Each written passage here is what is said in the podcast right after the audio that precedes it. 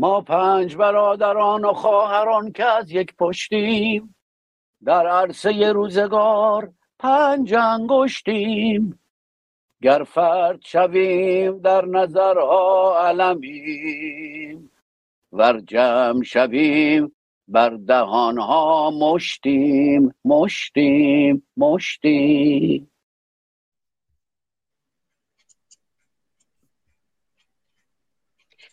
درود گرم تقدیم همه شما عزیزان که در کلاب هاوس و یوتیوب های ما و فکر میکنم تلگرام و فیسبوک و همه جا هستید. برنامه امروز روانیا رو من فکر کردم در کنار اسماعیل وفا یغمایی عزیز ما، شاعر و نویسنده عزیز گل ما، که یک انسان بسیار بسیار شجاع و فرهیخته که من به آسانی در مورد کسی صحبت نمی کنم. و یکی از خصوصیات دیگری که من از شما اسماعیل عزیزم وفای عزیزم احساس کردم و ازتون خواهش کردم که در برنامه ما باشید، مسئله خودشیفته نبودن شما بود، چون یکی از تخصصهای من و یکی از فرضهای من از انسان خودشیفته است و این بسیار برای من خوشنود بود که با شما در کنار همدیگه برنامه داشته باشیم، به خصوص در این انقلاب ژینای ایران ما و در این برهه تاریخی بسیار حساس و یونیکی که اتفاقی برای ما پیش اومد. یعنی چرا میگم اتفاقی؟ به خاطر اینکه خیلی کسا رو کشتند و کشتند و کشتند، اما این جرقه جرقه انقلاب و رنسانس ما شد خوشبختانه. و در این برهه تاریخی اکثریت احزاب از راست و چپ رادیکال رفوزه شدند و یا تجدیدی آوردند. و در این هشت ماه اخیر هم متاسفانه به عنوان یک روانکاو و روانشناسی که از زوایای مختلف موضوع رو نگاه میکنم و شخصیت ها رو، مسئله روانشناسی سیاسی برای من بسیار بسیار مهمه و عقیدتی و فرهنگی اجتماعی، متوجه شدم که چقدر دردناکه که الیت های ما همچنان بر سر یکدیگر میکوبند و زیر پای همدیگر رو طبق معمول تاریخی زیر پای یکدیگر رو خالی میکنند، به جای اینکه به صورت مسئله فوکوس داشته باشند و حرف اول و حرف آخرشون در درجه اول براندازی حکومت ننگین آدمخوار اسلامی جمهوری اسلامی است. اما متاسفانه ما این چنین ندیدیم و مردم داخل کشور ما شدیداً دارن هزینه میدن، ثانیه‌ای دارن هزینه میدن. و این جماعتی که در یکی از برنامه‌های خودتون گفتید که بسیاریشون دیگه در سالهای آخر عمرشون هست و ممکن هم هستش که اصلا ایران هم برنگردند، اما به جای نقد سالم کارشون شده تخریب و تخریب و تخریب.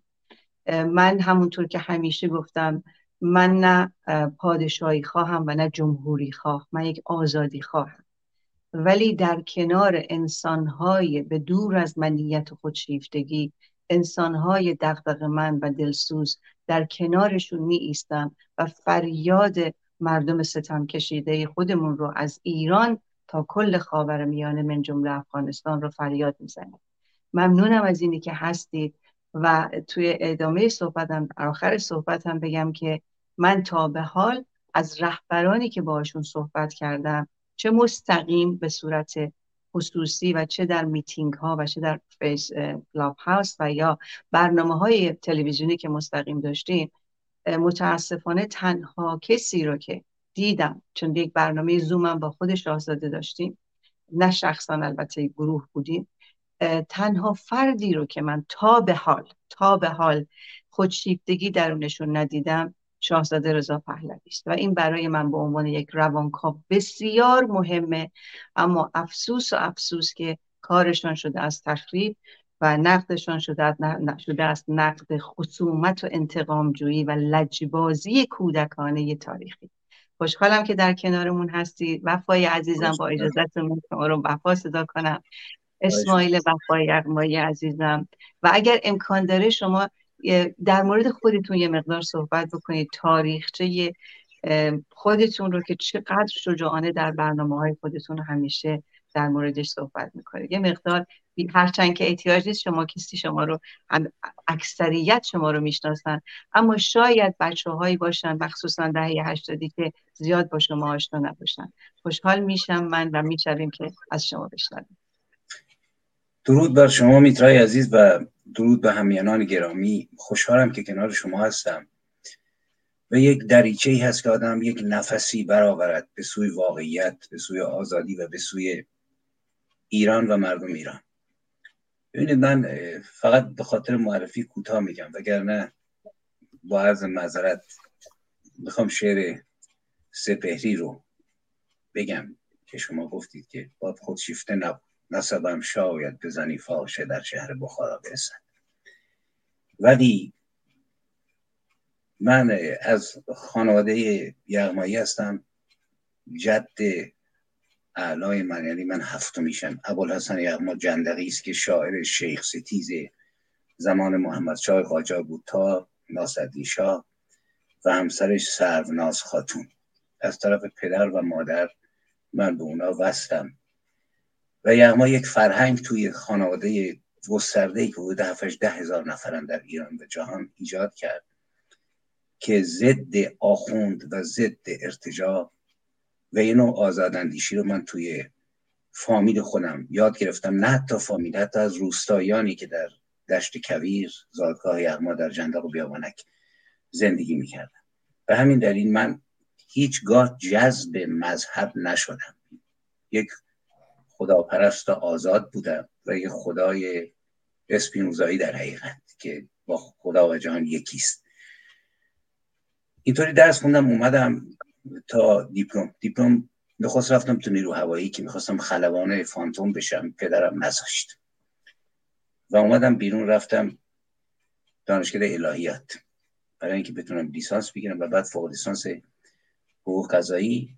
سال دوم دانشکده بود که اندک اندک به دلیل بی‌هویتی سیاسی، چون هر موقع میترای عزیز من زیاد صحبت کردم قطع بکنید شما صحبت ها که من، ولی من توی یزد که بودم یه شش هفت سال من قهرمان بوکس آموزشگاهی کشور بودم توی یزد.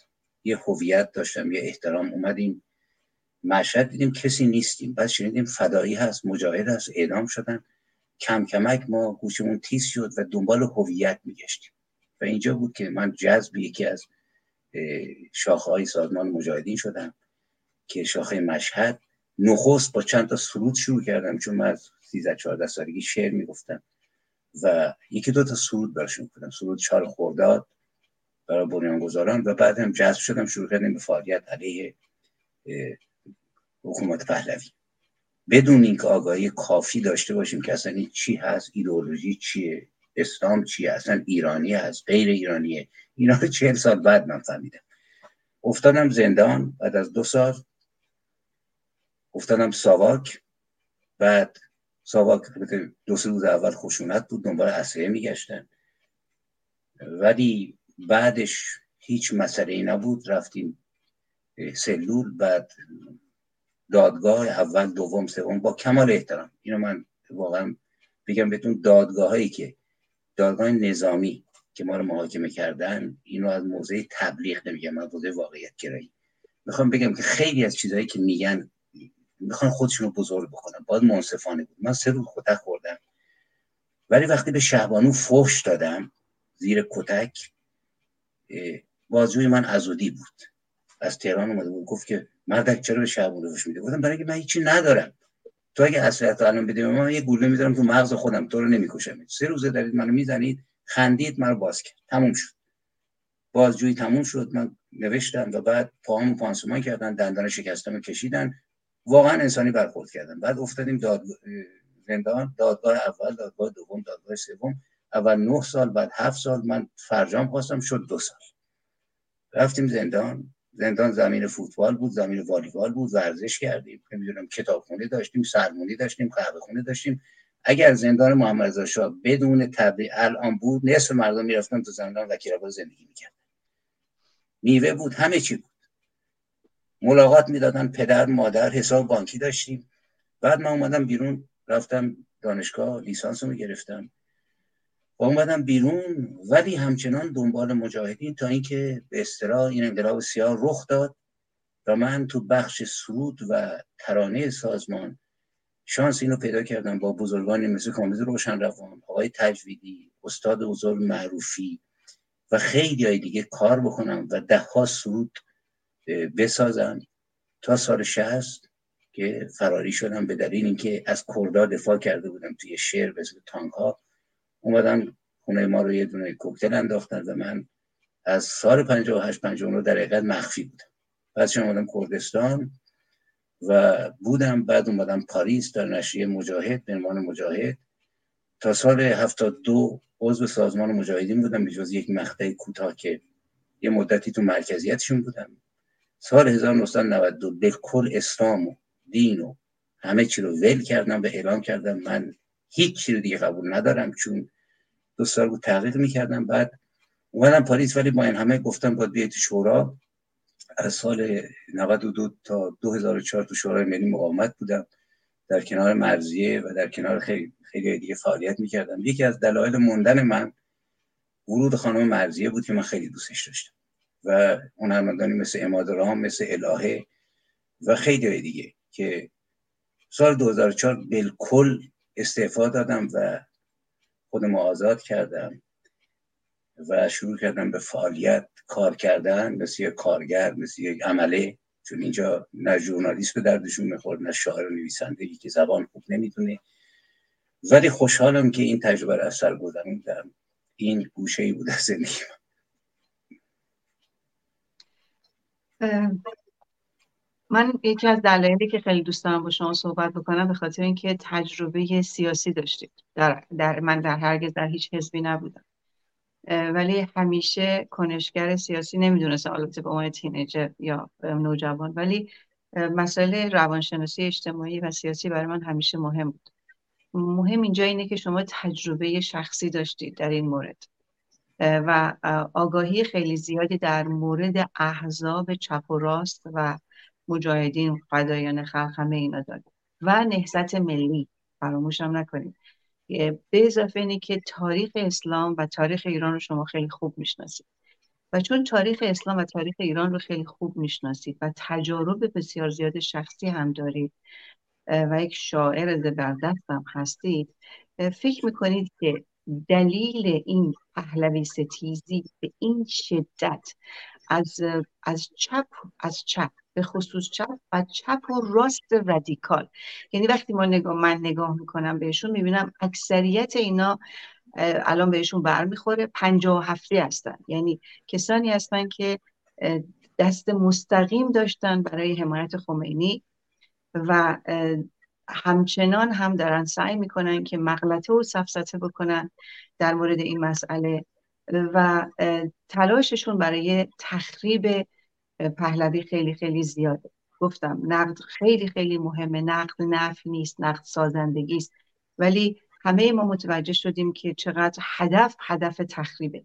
به نظر من یکی از بزرگترین دلیلش ترس و واهمه‌ایه که اینا از فردای ایران پیدا کردن، چون میدونن برای مردم داخل کشور ما و خارج از کشور ما جای دیگه ندارن، برای اینکه تاریخی که مردم کشور ما از خودشون دیدن و رفتارهایی که از چپ و راست احزاب دیدن، به خصوص چپ، متاسفانه شدیداً زده شدن. یک مشکل بزرگ ما اینه که ما چپ و راست مدرن نداریم، ما چپ و راست قدیمی که من نه به سن بلکه به افکار فسیلی داریم. چپ و راست مدرن بسیار مهمه. دنیای دموکراسی با چپ و راست مدرن و احزاب مختلفه که تونست به دموکراسی برسه، ولی ما متاسفانه چپ و راست مدرن نداریم و این چپ و راست رادیکال هستن که دارن تیشه به ریشه انقلاب رنسانسی مهسا امینی و ژینای ایران میزنن. نظر شما در مورد این پهلوی ستیزی ها و این اشخاصی که پهلوی ستیزی میکنن چیست؟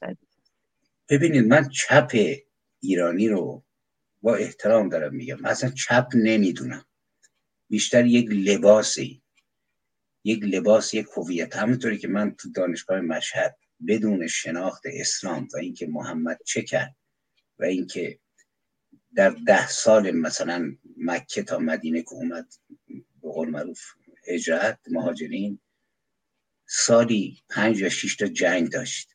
من نمیدونستم، فکر نکرده بودم که چطور پیامبر با الاغ رفته به معراج. پذیرفته بودم. این اینو یه نوع شبه مذهبی رو ما با چپ داریم، یعنی زیباست چپ بودن، رادیکال بودن، ولی شناخت واقعی که آیا چپ ایرانی چپ بودن خودشو پاش سفت رو هویت ایرانی و بعد چپ شده، مثل چپ فرانسوی، چپ سوئدی، چپ نروژی. من باشون برخورد داشتم. ببینید اینجا تو فرانسه معروفه، میشه آندره مالرو وزیر فرهنگ فکر کنم دوگل بود، چپ بود. موقعی که رفت قبول کرد بهش گفتن که شما میگه که چپ نیستی با دوگل رفتی. گفت دیروز چپ بودن با کمونیستا بود، امروز چپ بودن واقعی با دوگل بودنه، زیرا منافع ملی ما اینو ایجاب میکنه. میشه روکار همینطوری بود. من تو سوئد یه بار داشتم از شمال سوئد میرفتم جنوب با یه دوستی. تمام دهات هایی که من رد می شدم و شهرها، تو خونه هر سوئدی پرچم سوئد تو حیاطشون کوبیده بودن. من خیلی تعجب کردم. بعد موقعی که از دوستم که تو سوئد خیلی وارد بود گفتم آقا جون چرا این همه پرچم دارن؟ گفت ببین سوئدیا اول سوئدیان، بعد کمونیستن، بعد سوسیالیستن، ولی ما اینجوری نیستیم. ما به هیچ وجه نمیخوایم ریاکاری. شما نگاه کنید، ما محمدرضاشاه رو میگیم. آری من معتقد به نقدم، باید نقد کرد، به نفع اتفاقا پهلوی است که نقد بشه، چون خدا که ما نداریم که. این خدا رو یک بار آخونده آوردن دیدیم چه بلایی سرمون. ولی توجه به این که کشتارهای لنین و استالین و مائو تسهتونگ هزار برابر پهلوی است، ازش سخن نمیگه. سلطنت اقلا ریاکار نیست، میگه آقا جون من شاهم فره ایزدی دارم، بعدش هم پسرم باد بشه. ولی کدومی که از اونا اومدن نشستن روی کرسی کنار رفتن؟ کاسترو رفت، لنین رفت، مائو تسهتونگ رفت، جناب آقای پوتین میره، تا آخر اون میشینن سرکوب میکنن. اولین سرکوبو لنین کرد، نزدیک هشتاد تا گولاگ درست کرد، ولی به ما نگفتن.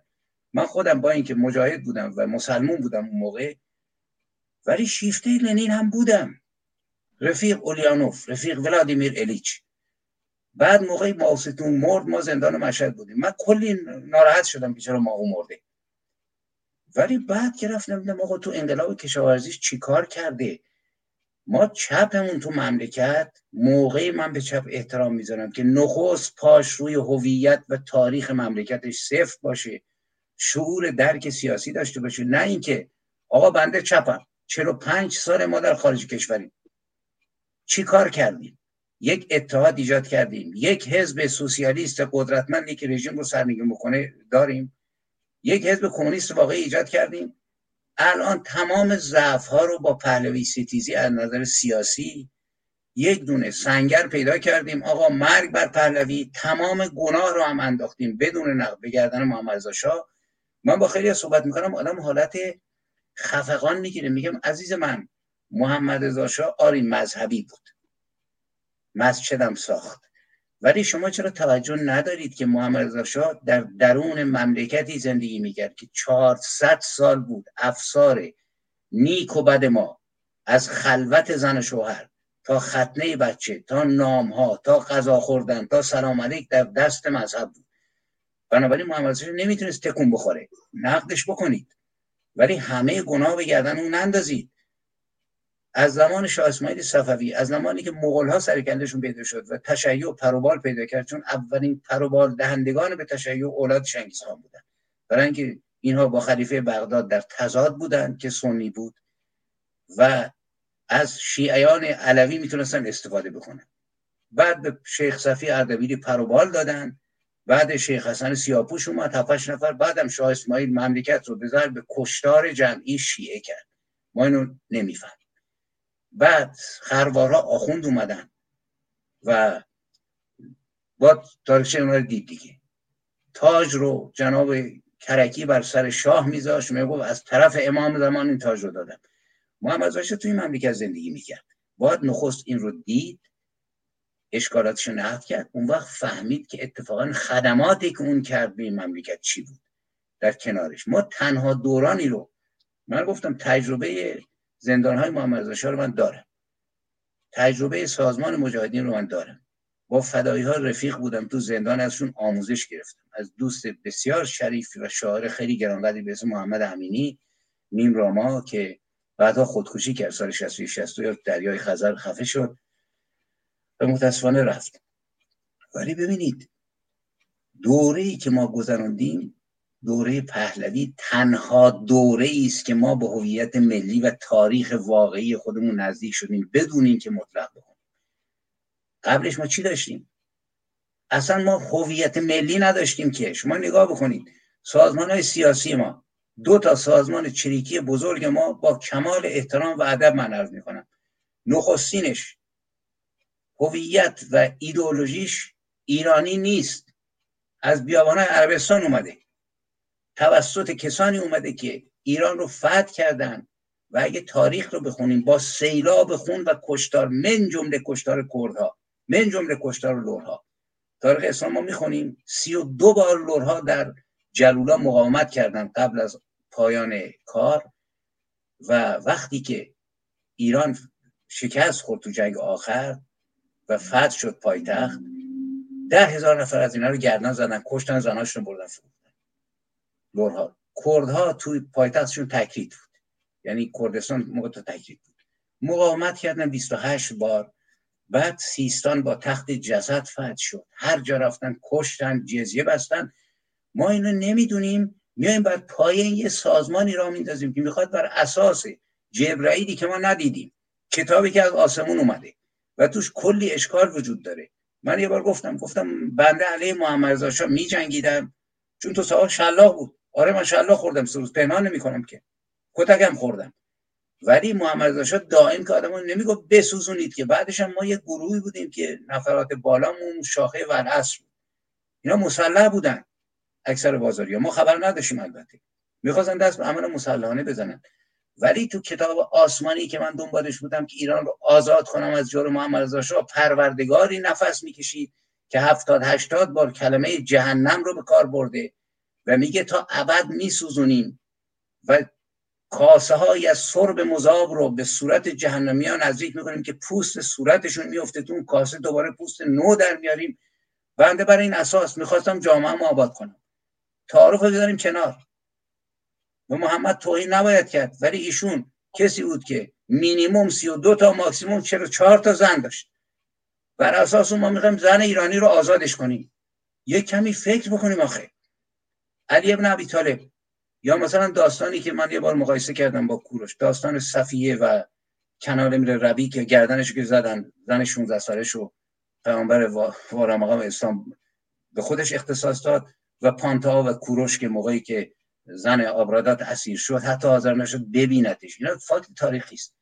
ببینید مشکل ما اینه که یک هویت ایرانی وجود نداره تو چپ ایرانی. بگردیم پیدا کنیم تو فرهنگ و ادبیات سازمان‌های مارکسیستی ما ایران چه جایگاهی داره، ملت چه جایگاهی داره، خلق خلق چیز بی‌در و پیکری است. الان هم می‌بینیم دیگه ادامه مارکسیسم لنین رسیده به پوتین و ادامه مارکسیسم جناب ماوستون رسیده به این وضعیتی که الان نصف ایران دست اوناست، نصف ایران دست اونها. ماهیگیرها ایران باید به گلوله بسشن تو دریا به خاطر یه لقمه نون، ولی این ورم که قربونش برم دیگه، یعنی هویت ایرانی نیست. من تاکید میکنم تاریخ ایران رو اساساً قبول ندارن. من تو زندان از زندیات منصور بازرگان آموزش تاریخ دیدم که تو فروغ جاویدان کشته شد. ببینید از مشروطیت شروع میشد، اصلاً انگار نه انگار که ما از زیر بطه عمل اومدیم. مملکتی که سه هزار سال تاریخ اساطیری داره با زال و رستم و کیکاووس و اینها که اینها اساطیره، ولی اساطیری است که واقعیتی وجود داشته و کلی زیباست. مثلا شاهان و شهریاران ایران هیچ کدوم قدرت مطلق نداشتن، اگر اشتباه می‌کردن بلافاصله می‌افتادن از شهریاری، با کشتن گاو، با بریدن درخت. کیکاووس افتاد. نکات مثبت رو ما نمی‌دیدیم، زن ایرانی رو نمی‌دیدیم در تاریخ اساطیری که ما روداور رو داشتیم که یا مثلا خودش به خواستگاری میرفت زن، یا رستم توسط یک بانو خواستگاری شد. رودابه می جنگید، گردیه خواهر بهرام گور جنگاور بود. بعدها در دوره تاریخ باستانی آری سلطنت بود، ولی تو آریستوکراتای ما هم فرمانده نیروی دریایی آرتمیس بود. ولی اینو نمیشه اصلا قبول نداریم که تمام آقا جون با مارکسیسم اینطوری گفته، این برام که اولویتارم اسلام اینطوری گفته که اینا رو من سال شصت و هشت که شروع کردم، من شصت و هشت شکم شروع شد، شروع کردم هفتاد و دو گفتم خداحافظ. یادم با یه فرغونه یه کتابخونه بزرگی بود که خودم هم مسئولش بودم توی پایگاه مجاهدین، پایگاه اصلیشون، یه بلند کله شروع کردم به خوندن. بعد اومدم اینجا ادامه دادم، الانم ادامه داره. در حقیقت بسیار کار مشکلی است. من بگم که شوریدن علیه خودمون مشکل ترین کاری. ما میتونیم علیه شاه بجنگیم، علیه شیخ بجنگیم، ولی من بذارید با این زیاد صحبت کردم تموم بکنم. من موقعی از زندان مشهد در واقع زندان جوان بیست و چهار ساله‌ای بودم. موقعی رفتم تو یک گلدور نود و شش کیلویی بودم که ساواک میگفت ما دیدیم که تو اصلا سیاسی نیستی، صبح میری دانشکده، شب میری باشگاه آرش مشهد، چهار ساعت ورزش میکنی و میری خونه و سرت هم ماشین کردی و اینا. بعد فهمیدیم نه، وضعیت خراب، دستگیرم کرد. اومدم بیرون شصت و سه کیلو کرده بودم خودم. به خاطر چی؟ به خاطر اینکه بتونم بدوم و پلیس بزنم و بخوشم. ولی یک روز چند سال قبل خودمو چک کردم بدون تعارف، دیدم اون جوانی که اومده بود مغرور بیرون دم زندان وکیل آباد به اندازه بزغاله نه دموکراسی میفهمید، نه پلورالیسم میفهمید، نه لایسیته میفهمید، نه معنی آزادی رو میفهمید، نه معنی آزادی زن رو میفهمید.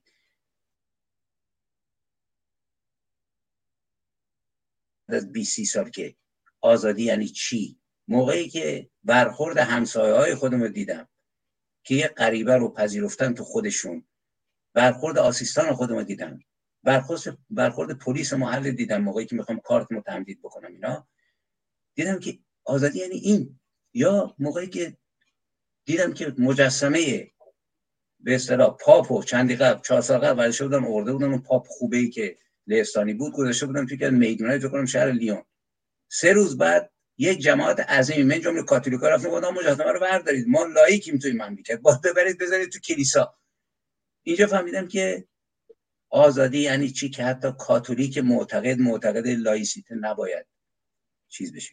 مشکل ما خلاصه بکنم بی هویتی تاریخی، بی سوادی از تاریخ ایران و شیفتگی به ایدئولوژی هایی است که فقط لباسه، حتی عمقش رو نشناختیم و حتی نفهمیدیم که حتی لنین مارکسیسم رو بر اساس هویت ملی روسیه اون روزگار تنظیم نکرد و همین دلیل تبدیل شد به یک تزاریسم سرکوبگری که نخستین روزنامه‌ای که بس شد مال ماکسیم گورکی بود و بعد کشتار ملوانان کرونشتاد که از نزدیکترین یاران لنین بودن و برپایی مراکز نگهداری و اردوگاهایی که زمان استالین شد ده برابر.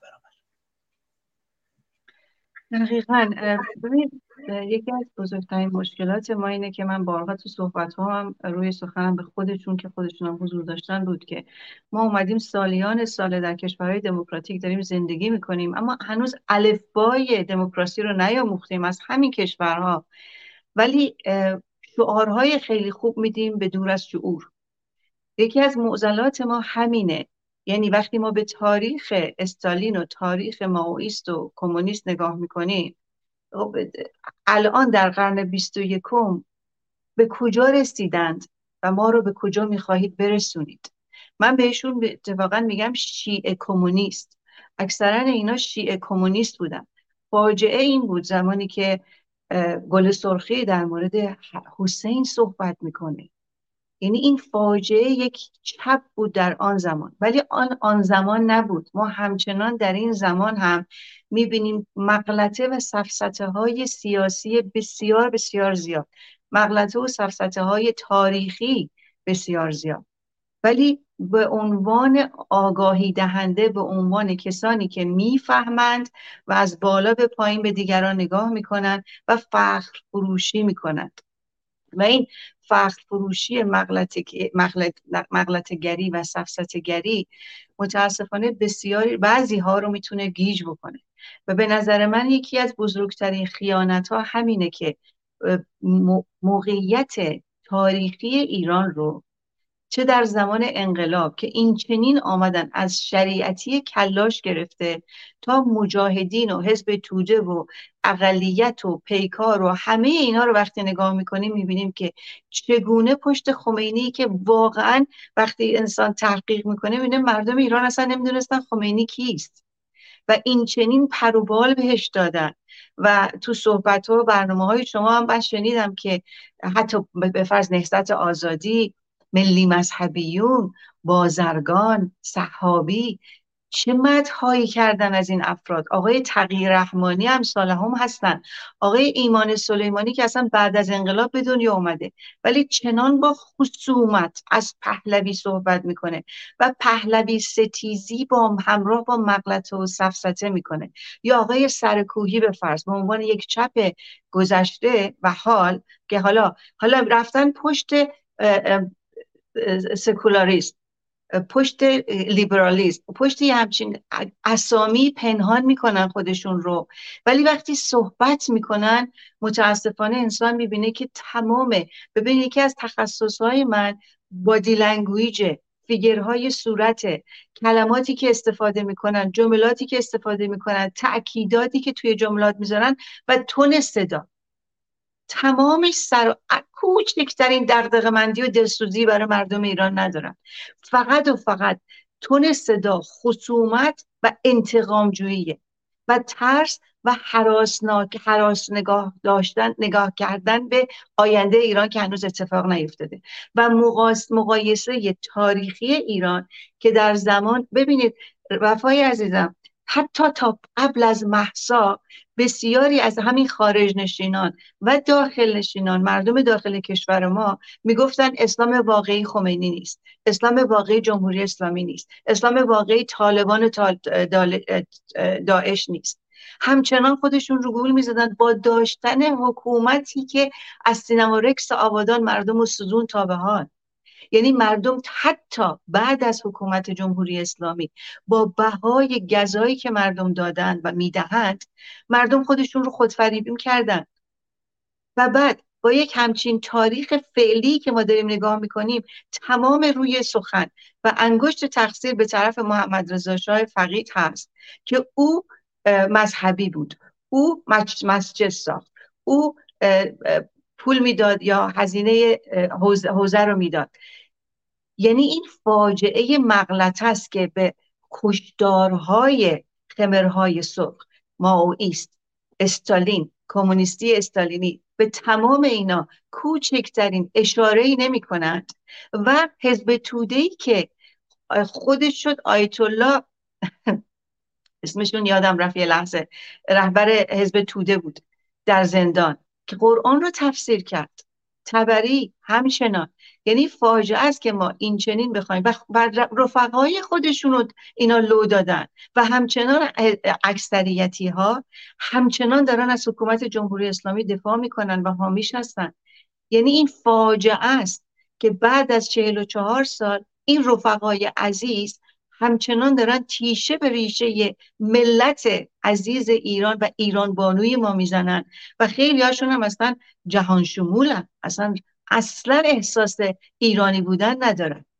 اینا فاجعه است که ما باید اینا رو باز بکنیم که چرا با یک همچین مغلطه های تاریخی به صراحت با کلمات شیک و زیبا مثل آقای ایمان سلیمانی با کلمات شیک و زیبا چنان دروغگویی و مغلطه و سفسطه میکنن که این یک خیانت، در صورت که تو دنیای خودشون فکر میکنن دارن آگاهی رسانی میکنن، در صورت که این به نظر من نه تنها آگاهی رسانی نیست بلکه فریب دادن ملت و فریب دادن تاریخ ایرانه و این یک خیانته به برهه تاریخی رنسانس ایرانی که خود را تازه ایتیست هم مینامد.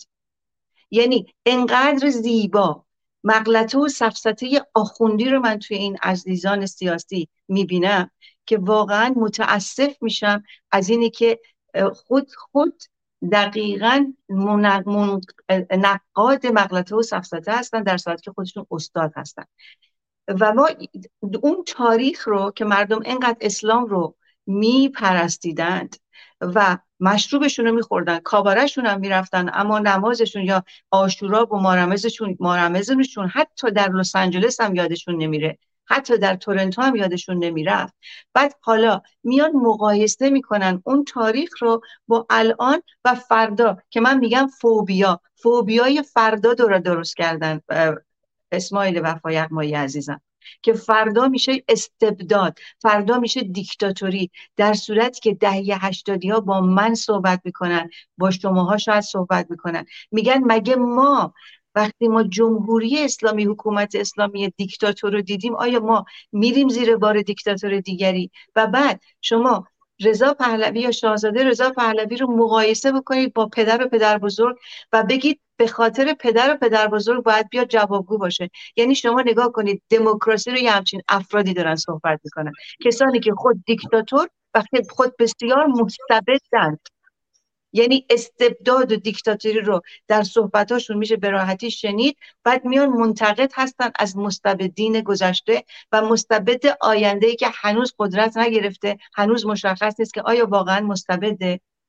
این فاجعه مغلطه و سفسطه تاریخی است به نظر من. نظر شما چیه وفا جان؟ ببینید واقعا شما تا چه صحبت می‌کردید من می ذهنم می‌رفت من اونور و یک خروار سخن هست. زمان محمدرضا شاه شما نگاه بکنید، تمام شاعران ما تقریبا، منهای چند تا مثل آقای صهبا که یا مهدی سوهیدی که اینا شاعران معروفی نبودن، شاعرانی که سیاسی بودن. وفای عزیزم نه وقت داریم، پوزش پوزش ما خوشبختانه خیلی لحظه نگران شدم، ولی خوشبختانه ما چهل دقیقه هنوز وقت داریم. بفرمایید شما خودتون دیگه تنظیم بکنید. ببینید این شاعرانی که بودن، مثلا فقط آقای اسماعیل خویی بود یادش زنده باد، دو سه بارم من شانس اینو داشتم که این مرد بزرگ رو که واقعا چقدر افتاده بود و تلخ ببینم، این نقد کرد خودشون. نفر دیگه خانم ما ناطق بود که با کلام صادق هدایت خودشون گفت که نجاستی رو که خوردیم تنیم قاشق قاشق بالا میاریم، در حالی که مصاحبه‌هاش اگه زمان پایان محمدرضا شاه ببینید همش بد و بیراه که آقا زنا فلان بودن انتقاد کرد. ما شاهدیم که آقای شفیع کتکنی شاعر بسیار توانای ما، حدود بیست جلد کتاب می‌نویسه، نوزده تاش علیه محمدرضا شاه است. نفسم گرفت از این شب، در این حصار بشکن، در این حصار جادویی، همه شعرش من حفظم، بشکن چو شقایق از دل سنگ برآر رایت خون، یا آن عاشقان شرزه که با شب نزیستند، این شهر خواب و خفته ندانست کیستند، برای چی کار گفت، یا بخوان به نام گل سرخ در سحاری شب که من پیشنهاد کردم خانم مرضیه رو خوند. بعد بقیه آقای شاملو شاعر جهانی ما در ضدیت با محمدرضا شاه سنگ تمام گذاشت، در حالی که اگر زندگیشو بخونیم از مواهب اون دوره، من جمله فکر کنم سازمان برنامه استخدام شد موقعی که فقیران زندگی میکرد، فیلمنامه‌های فیلم‌های فارسی مینوشت، ولی بزرگ شد، کبیر شد، آخرش هم شورید ولی دیر شده بود. شاعر و نویسنده کسی است که قبل از اینکه طوفان آغاز بشه نشون بده که آقا طوفان سیاهی در راه است، نه اینکه طوفان بیاد همه جا رو به هم بریزه و بعد چیکار بکنه، بگه آقا در این بمب است، دهانت رو میبویند مباد آن که گفت. شعر شاهکاره ولی امام از پل گذشته مستحکم کرد، این مال گذشته ماست. ولی ببینید اونا رو میشه گفت آقا جون اون موقع امیدی داشت. آقای شفیع خب درس طلبگی خونده تا حد اشتهار مثل که رفته بالا. احمد شاملو عضو حزب توده بوده، عضو حزب پرچم بوده، یه موقعی هم میگن طرفدار ناسیونالیسم شدید بوده. زمان شاه هم بالاخره یه چیزایی میدیده دیگه، بسیار نبود ولی اگزاجره میشد، مبالغه میشد، آقا مردم گرسنه، اینجوری نبود، مردم نمیدونم علف میخورن. من تو بلوچستان بودم دیگه، من خوشبختانه اینه که ده سال تو بلوچستان درس خوندم وسط بلوچ‌های خوب و دم مدرسه سال سی و هفت سی و هشت صبح ما میرفتیم، لباس مجانی بود، کفش شد، کتاب بچه‌ها مجانی بود، یه لیوان شیر میدادن، دو تا تخم مرغ میدادن، من مدرسه داورپنا میرفتم، ولی زد بودن. ببینید از اون بگذریم که خودش بحث مفصل باز شاعران اون دوره رو بررسی کرد، برخی هم که زیر نظر حزب توده بودن که قربونش برن. از یه طرف منظومه شاهکار آرش کمانگیر رو میگه آقای سیاوش کسروی، از اون برم سرود برای امام یا آقای هوشنگ ابتهاج کربلایی است دلم، ایشون عمر درازی کرد و کمال سلامت تو آلمان زندگی کرد و فوت کرد. ولی اینا تکلیفشون روشنه. ولی ببینید الان الان محمد زاشا رفته، میرسم به صحبت شما که اینا چه چی کار میکنه. و دوره خمینی آغاز شده. در زندان مشهد دویست و هشتاد و هفت نفر زندانی سیاسی یا ضد امنیتی یا خرابکار وجود داشت. بیشترشون مجاهد بودن، بعد فدایی‌ها بودن، بعد توده‌ای برجسته مثل آقای رضا شلتوکی، آقای باقرزاده، آقای زلغت بودن که سی چهل سال زندان کشیده بودن. بعد تعداد آخوند بودن، طبسی، هاشمی نژاد، عسکرالعادی که همه اینا از کله‌گونده‌های اینا بودن. و تعداد منفرد، بچهای طوفان بودن. ببینید تمام اینها سالم از زندان اومدن بیرون بعد از سقوط سلطنت. شاه نکشتشون. کسانی که چریک بودن، برخی مسلح بودن. گروه بعد از شاخه مشهدش که من خبر نداشتم ولی بس بودیم، کلی سلاح خریده بود که آدم بکشه. عبد گرفتن، پانزده سال گرفتن، بعدشون اومدن سراغ ما که آقا جان اگه می‌خواید بیست و هشت مرداد بیایید یه زنده بادشاهی بگید برید. خب ما نه نکردیم. آزاد می‌کردن اگه کسی. این کسایی که یه حاج فلاحی بود که سی چهل قبض اسلحه فروخته بود، رفت گفت عبد گرفته بود ولش کردن بعد از طرف دنبال زندگیش. ببینید زمان خمینی این زندان نود و پنج درصدش کشتار شد. همه رو کشتار آخوندا. ولعصیا رو کشتن، مجاهدین رو کشتن، فدایا رو کشتن، اعضای حزب توده رو کشتن. یعنی قتل عام سراسری زندان‌های سیاسی، زندان سیاسی امان شاه. در حالی که ما من حالا فرصت نیست. واقعا دادگاه بود. ما دفاع کردیم. سرهنگ دو متر قد آقای آقلر که آذری هم بود، حرف ما رو گوش کرد. وقتی حرف میزنه گفت که آقای اسماعیل وفا یغمایی بلند شید صحبت کنید، خودتون رو معرفی کنید. مثل آدم برخورد میکردن. وکیل به من داده بودن مجانی. یعنی زمان شاه رو من خب تجربه کردم، کتکش هم خوردم. آقای سلیمانی تجربه نکرده. سوال من اینه موقعی که تضاد اصلی جامعه ما، ببینید دو تا مسئله اینجا هست، یا اینقدر پهلوی نیرومنده که شما وحشت دارید که سلطنت برگرده و نیرومندم هست به نظر من. ببینید من بالاخره تو سازمان مجاهدین بودم شد. آقای رضا پهلوی صحبت میکنه شاهزاده، من چک میکنم با اوقات هشت ساعت بعد از صحبتش صد و سی هزار تا کلیک شده، هزار تا کامنت گذاشتن که نهصد تاش مثبت. فلان رهبر سازمان صحبت کرده بعد از سه ماه چهارصد تا کلیک شده. این بالاخره یه برآورد اجتماعیه. یا وحشت دارید که سلطنت برگرده بنابراین میکوبید. ولی اینجا علامت سواله چه چیزی ارائه میکنید. من مجاهد سابقی که زندگی خوبی داشتم، اگر تو ایران سیاسی نبودم الان تو خونه پانصد متری زندگی میکردم، زندگی رو داشتم. به قول یکی از فامیلامون گفت اگه تو ایران بودی ده هزار تا کتاب چاپ می‌کردی، نه هزار تاش خود فامیل می‌خرید، میتونستی زندگی کنی. اومدم اینجا بیست و شش ساله بودم که از مرز کردستان عبور کردم اومدم ترکیه پیاده. فکر می‌کردم شش ماه برمیگردم. الان حوالی هفتاد سالگی‌ام. چه افقی به من میدید شما؟ پهلوی رو بکوبید، آره نقدش بکنید، ولی چه چیزی؟ زمان شاه ببینید خوب گوشاتون رو باب کنید. وجه سلبی رو ما گفتیم مرگ بر شاه. منم گفتم، اقرار میکنم بسیاری از شعارهای ضد شاه رو من تو مشهد به خاطر توانمندی ادبیم سرودم، من جمله علیه آقای بختیار که یادش زنده بود، چند روز دیگه سالگرد ترورش. ولی وجه ایجابی ما خمینی بود. درود بر خمینی. یک آخوندی که تو تحریرالوسیله فری شبا من صحبت میکردم، گفتم آقای جبهه ملی، آقای مجاهد، آقای فدایی که گفتی مجاهد اعظم، آقای مجاهد، آقای فدایی گفتی که زحمت کشان آزاد میکنه، آیا خونده بودید که با بچه شیرخواره شش ماهه میشه ازدواج کرد و سکس کرد من منهای دخول؟ آیا خونده بودید که نوشته اگر کسی به پدر زن خودش تجاوز بکنه بعد از ازدواج با زن، پدر زن بهش حروم نیست؟ آقای این رهبر ما بود. آیا خونده بودید که تو کتابش یک نکته اقتصادی اجتماعی واقعی نیست؟ اومدیم گفتیم درود بر خمینی. خیلی خوب اومد، امام اومد، ملتی رو به فساد کشون. کسایی که دوره پهلوی رو دوره خمینی مقایسه میکنن واقعا ابلهن. ما زندگی کردیم. امکانات دوران محمد رضا شاه، گفتم نقدتون رو بکنید حتما. من خودمم وارد خواهم شد در کنار شما. نقد درست. مثلا الان نمیخوام بگم آقا جون زمانی که آقای خلیل ملکی رفت صحبت کرد بهتر بود به روشنفکرها پروبال میداد. من با جنگ با چریکاش مشکلی ندارم، وقتی بمب میذاری معلومه هر دولتی تو فرانسه هم بذاری میبندن تو گله، ولی انتقاد میشه کرد. یا رضا شاه یه طویله‌ای رو از احمد شاه تحویل گرفت، آخه انصاف کجاست؟ یازده میلیون تراخومی و کور و کچل، نود و چهار درصد بیسواد. این دیکتاتور موقعی رفت به قول شما که من خیلی دوستش دارم، یه ایرانی رو گذاشت که بابا جون زن هویت داشت، میتونست نفس بکشه، مردم باسواد شدن، نخستین دانشگاه رو تأسیس کرد و اگر شرف وجود داشته باشه ما باید از فروغی یاد بگیریم که زندان‌های رضا شاه رو تجربه کرد، ولی موقعی که متفقین اومدن اومد به محمد رضا شاه کمک کرد. باید از آقای بختیار کمک بگیریم که پدرش اعدام شد توسط رضا شاه ولی اومد به کمک پهلوی، زیرا او درد و مسئولیت اجتماعی و ملی براش مهم بود نه فردی.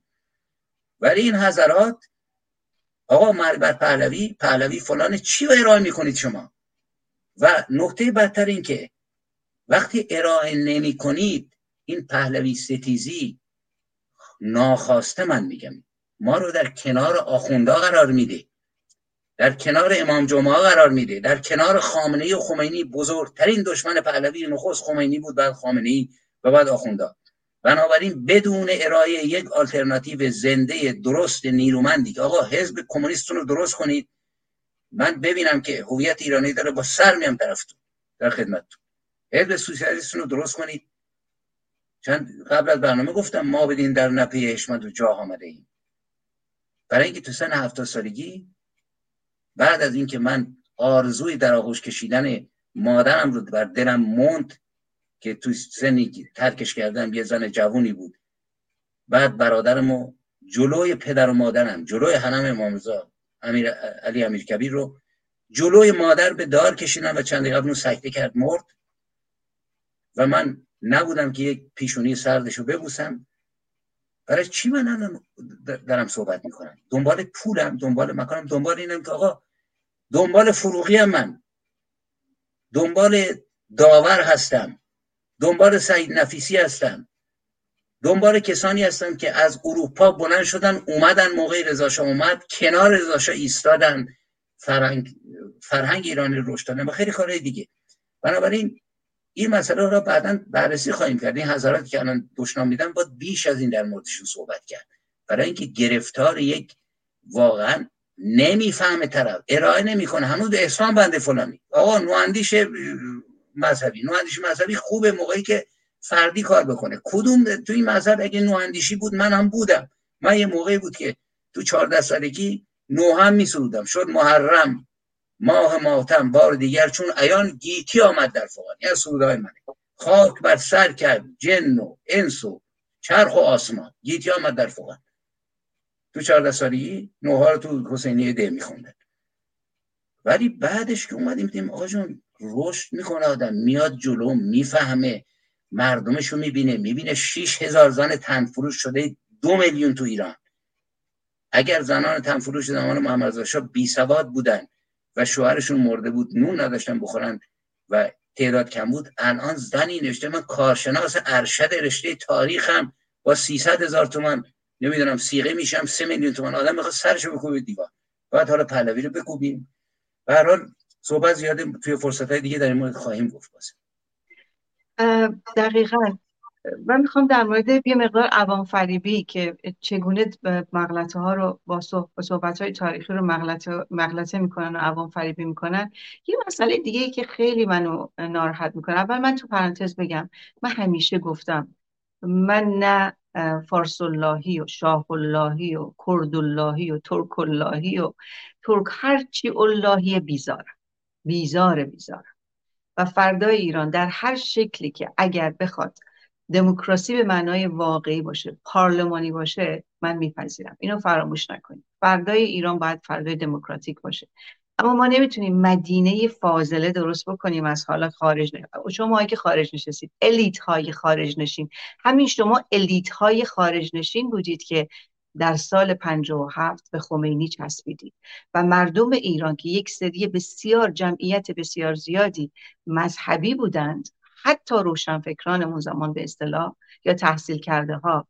اما در کنارش هم شما چپ ها بودید که وقتی شما حمایت کردید از خمینی طبیعتا آنها فکر کردن که پس حتما مادامی که شما میگویید او خوب است پس حتما بسیار خوب است. لطفاً این مسئله رو با دقت بیشتری و با شجاعت بیشتری نگاه کنید، ببینید مسئولیت شما در برابر یک همچین مصیبت بزرگ ایران و ایرانی و همچنین خاورمیانه کی بود و چی بود.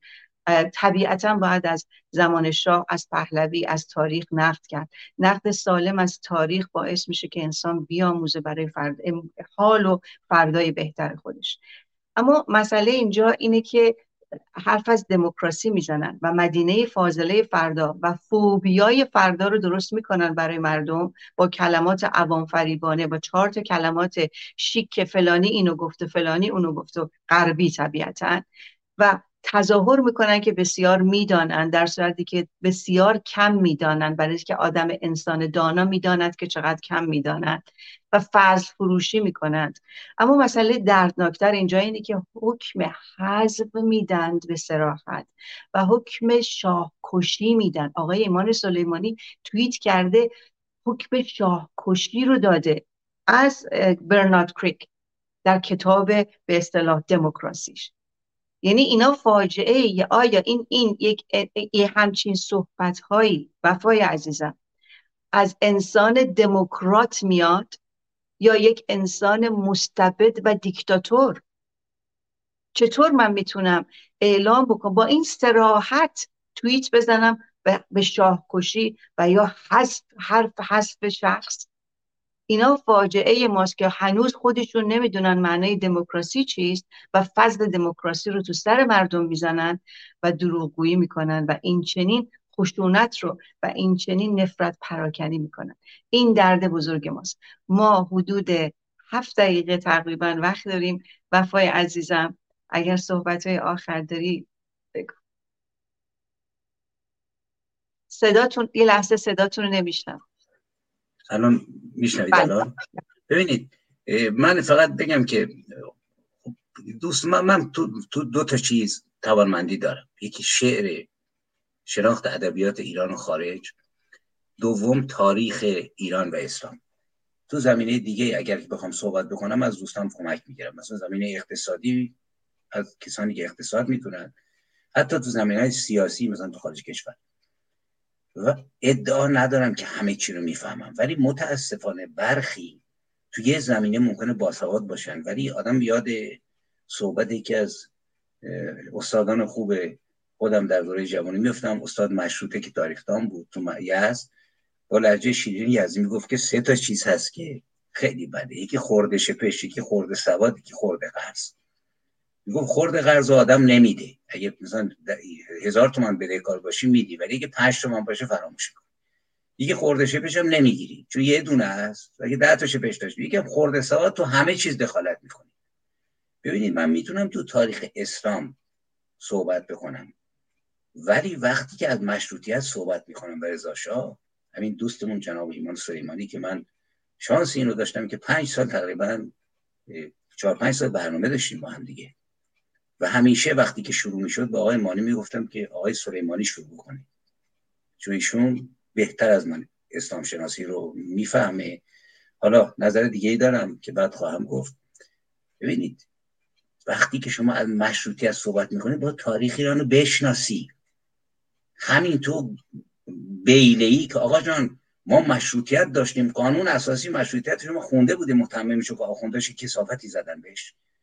رضا شاه اگر که ما مشروطیت رو میشناختیم نقش ناپلئونی کوچک رو داشت در نجات ایران. ناپلئون جمهوری رو تبدیل کرد به امپراتوری، ولی الان تو پانتئون دفنه، مرکز افتخارات فرانسه. وار شاهی رو برگردوند، بیست و دو میلیون کیلومتر مربع رو مستعمره کرد، چهار میلیون نفر توی جنگاش کشته شدن. کتاب معروف تارلی ناپلئون بناپارت هست با خان دو سه جلده. اومدن که آقا ما مشروطه داشتیم، شما مشروطه رو نمیشناسی عزیز من.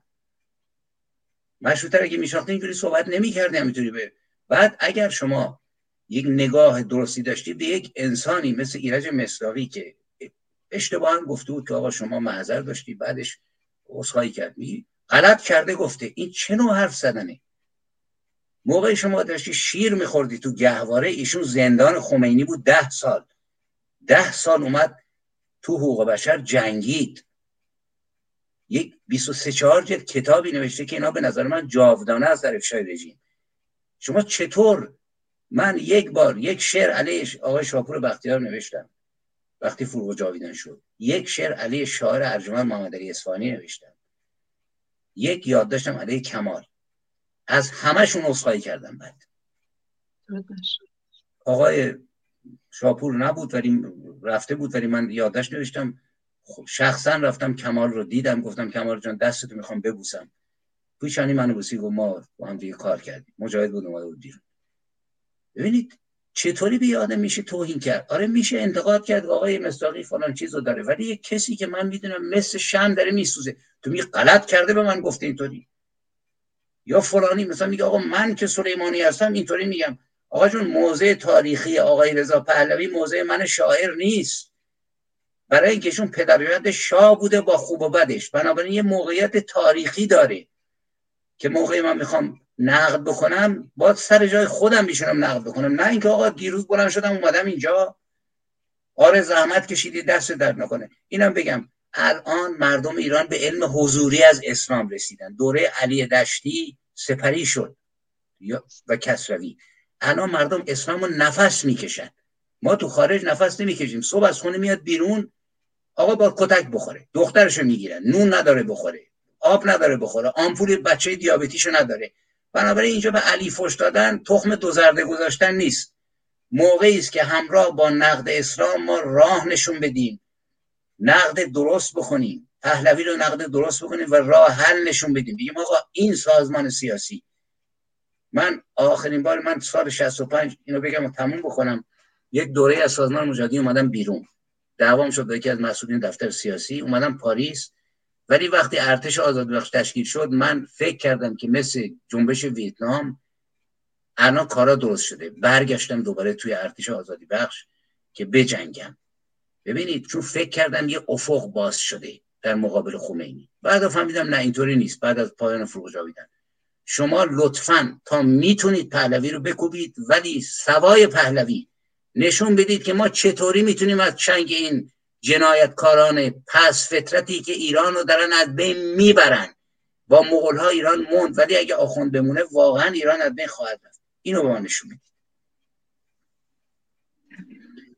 یک جوان سپاسگزار خودت هستم. متاسفانه فقط بلدن نقد بکنن ولی راه حل نشون نمیدن. تله‌هایی هم اتفاقا گذاشتن این کارو بکند آن کارو بکند. ببینید مسئله اینجا اینه که زمانی که من نقد میکنم باید راه حل رو هم نشون بدم و باید باید و در در کنارش هم اگر کسانی رو دارید که مردم ایران و جهان میپذیرن و قبولشون دارن به عنوان یک شورای رهبری یا یک فرد رهبر، چرا چرا سکوت کردید؟ لطفاً بفرمایید به, به ملت معرفی بکنید تا ما هم اگر که دیدیم که لیاقتش رو دارند ما هم در کنارش باشیم.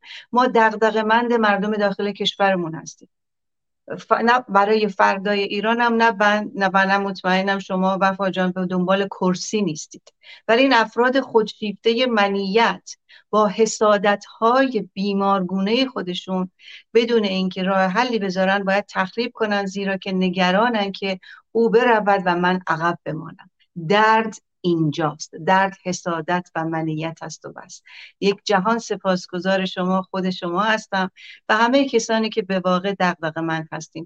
فردای ایران آزاد رو چه جمهوری پارلمانی و چه پادشاهی پارلمانی به شرط واقعیش طبیعتاً تمنای من و شما و همه ماست. بکوشیم برای آزادی ایران در درجه اول و ایجاد دموکراسی برای ایران و ایرانی که لیاقت ایران و ایرانی دموکراسی است و لایسیته. شب و روزتون پر از آگاهی و بعد آزادی باد.